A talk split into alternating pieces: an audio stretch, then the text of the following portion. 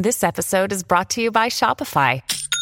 Forget the frustration of picking commerce platforms when you switch your business to Shopify, the global commerce platform that supercharges your selling wherever you sell. With Shopify, you'll harness the same intuitive features, trusted apps, and powerful analytics used by the world's leading brands. Sign up today for your $1 per month trial period at shopify.com/tech, all lowercase. That's shopify.com/tech.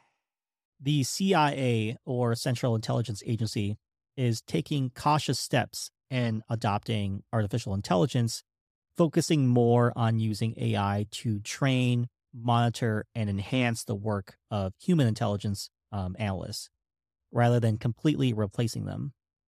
The implications and potential risks associated with AI are too significant to ignore, especially in critical activities like intelligence gathering and policy decision-making. Speaking on Federal Monthly Insights, AIML Systems, the agency's chief AI officer, Lakshmi Raman, indicated that the major focus is to integrate AI technology into the daily activities of CIA officers. This involves educating both the general workforce and senior leaders about the potential benefits of AI and how it can support their tasks. One of the key benefits AI brings, according to Raman, is the ability to handle the vast amount of data collected by the CIA. Given that finding relevant data has always been a daunting task for analysts, the agency is using AI to better manage, sort, and summarize this data, making it easier to identify essential information and conduct in-depth analysis when necessary. However, the CIA is fully aware of the potential pitfalls and vulnerabilities of AI tech. To counter threats such as data poisoning, which is where harmful data is intentionally added into AI training sets to undermine or skew their results, the agency is implementing rigorous safety measures, which include comprehensive risk management, system security monitoring, and strict control over the data used to train AI models. The application of these measures extend beyond the typical programming interfaces to encompass the outputs produced by the AI models. It's also noteworthy that the algorithms used in AI are generally probabilistic as opposed to deterministic, hence closer observation and understanding is needed to identify deviations in their outputs.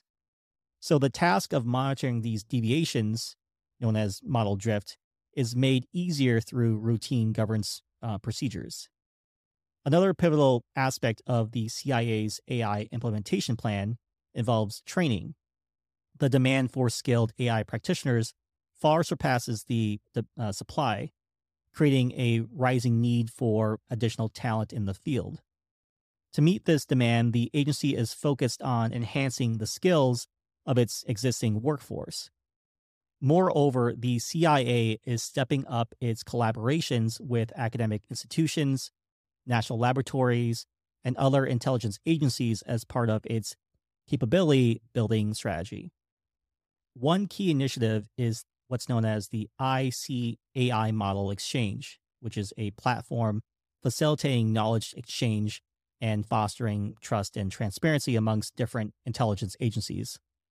Now, despite all these measures, Raman acknowledges that there is still a long way to go due to the sheer complexity and the constantly evolving nature of AI tech.